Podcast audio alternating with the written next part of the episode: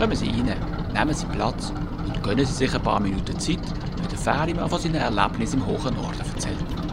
Der Ferimann, das bin ich, der Sidney Batt, Exilschweizer zwischen Ost- und Nordsee und Gastgeber vom Podcast. Erzähl doch das dem Ferimann. Nein, früher war nicht alles besser. Wer wüsste das mehr als der alte Ferimann? Früher da haben 110 Männer eine lange Reise auf die Weltmeer antreten und wenn man Glück hatte, sind 50 davon wieder zurück in Heimathafen gekommen. Aber nicht etwa, weil sie, wie mein Großvater unterwegs sich dazu entschieden hatten, eine Farm in Brasilien aufzubauen, sondern weil sie von einer geheimnisvollen Krankheit dahergerafft worden sind. Mundfühle, hat man dem gesagt. Doch, das ist irreführend. Weil zu dieser Zeit haben alle Seemänner aus dem Maul gestunken und man nur schwer unterscheiden zwischen denen, die tatsächlich krank sind und sonnigen, die es einfach an einer angemessenen Zahnhygiene haben fehlen lassen. Später, wo man erkennt hat, dass die ausfallenden Zähne in diesen Fällen nichts mit Karies und Paratontose zu tun haben, sondern mit einer Mangelerscheinung, hat man die Krankheit in Skoput umtauft. Noch viel später hat man herausgefunden, dass es ein Mangel an Vitamin C war, wo die Menschen an Bord in den Tod getrieben haben. Ein Mangel, den man mit Zuckerut ohne Problem beseitigen hätte können. Das ist der Zeitpunkt, wo ich Tabuna an den Nagel gehängt habe, um mir meinen Lebensunterhalt fortan als Ferimann zu verdienen. Denn die Fahrten auf einer Fähre sind in der Regel kurz und die Gefahr, an einer Mangelerscheinung zu leiden, vergleichsweise gering. Anders ausgedrückt, ich hasse Suchrut. Aber man kann seinem Schicksal bekanntlich nicht entkommen. Mir hat es im Alter von 52 ereilt, nämlich in dem Moment, wo ich mit meiner Crew entschieden habe, in Schleswig-Holstein Wohnsitz zu nehmen. Genauer in Totenbüttel. Das kleine Örtchen befindet sich im Amt Mittelholstein und damit, wie der Name schon vermuten lässt, in der Mitte vom Bundesland. Nur wenige Kilometer weiter nördlich fängt der Landkreis Dithmarschen an und dort wiederum befindet sich das grösste geschlossene Kohlanbaugebiet von Europa. Und genau das meine ich, was ich vorher gesagt habe, man könne seinem Schicksal nicht entkommen. Denn der meiste Kohl wandert nicht als klassisches Gemüse in den Töpf, sondern wird sofort weiterverarbeitet. Unter anderem zu Zuckerkraut. Dithmarscher Sauerkraut und nicht Elsässer Sauerkraut, wie wir es in der alten Heimat Basel bevorzugen. Wobei, da will ich ganz ehrlich sein, ich den Unterschied nicht kenne und um die Ehrlichkeit auf die Spitze zu treiben, es gar nicht wissen will. Ist auch egal. Wichtig ist, dass man in Dithmarschen Kabis sieht, soweit man schauen kann. Denn hier pflanzen etwa 270 Gemüsebauern auf über 3000 Hektaren verschiedene Sorten Kohl an, vor allem Weißkohl, aber auch Rotkohl, Wirsing, Blumenkohl und Brokkoli. Jährlich werden hier fast 90 Millionen Kohlköpfe geschnitten. Angesichts von solchen beeindruckenden Zahlen könnte man vielleicht annehmen, dass der Kohlanbau an der Nordsee schon eine sehr lange Tradition hat. Aber das ist nicht der Fall. Zumindest nicht, wenn man unter sehr langer Zeit seit jeher meint.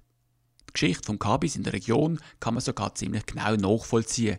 Sie fängt an im Jahr 1888, als eine Gemüsefabrik in Glückstadt dazu aufgerufen hat, Kohl anzubauen, um sie damit zu beliefern.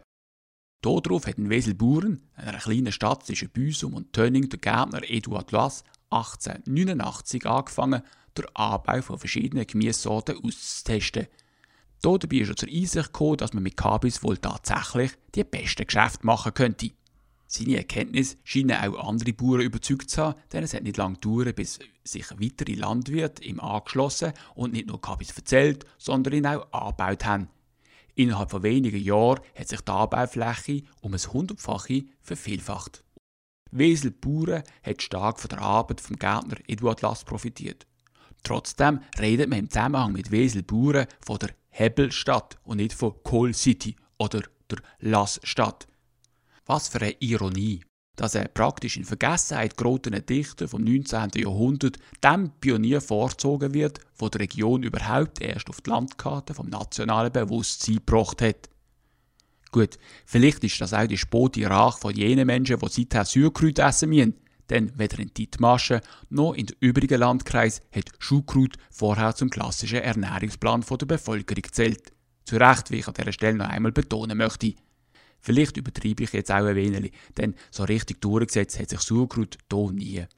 Die Leute mögen Kabis lieber in anderer Form. Am liebsten übrigens nicht Weißkohl, sondern Grünkohl. Den genießt man hier gerade in der Übergangszeit von Winter zum Frühling sehr gern.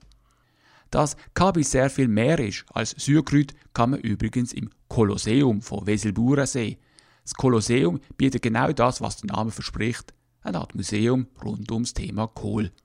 Neben Geschichten rund um den Kabis und seiner Verarbeitung findet man dort auch eine Krautwerkstatt. Dort kann man zuschauen, wie man, naja, Sie wissen schon. Und dann sind noch die Dietmarscher Kohltage Ende September.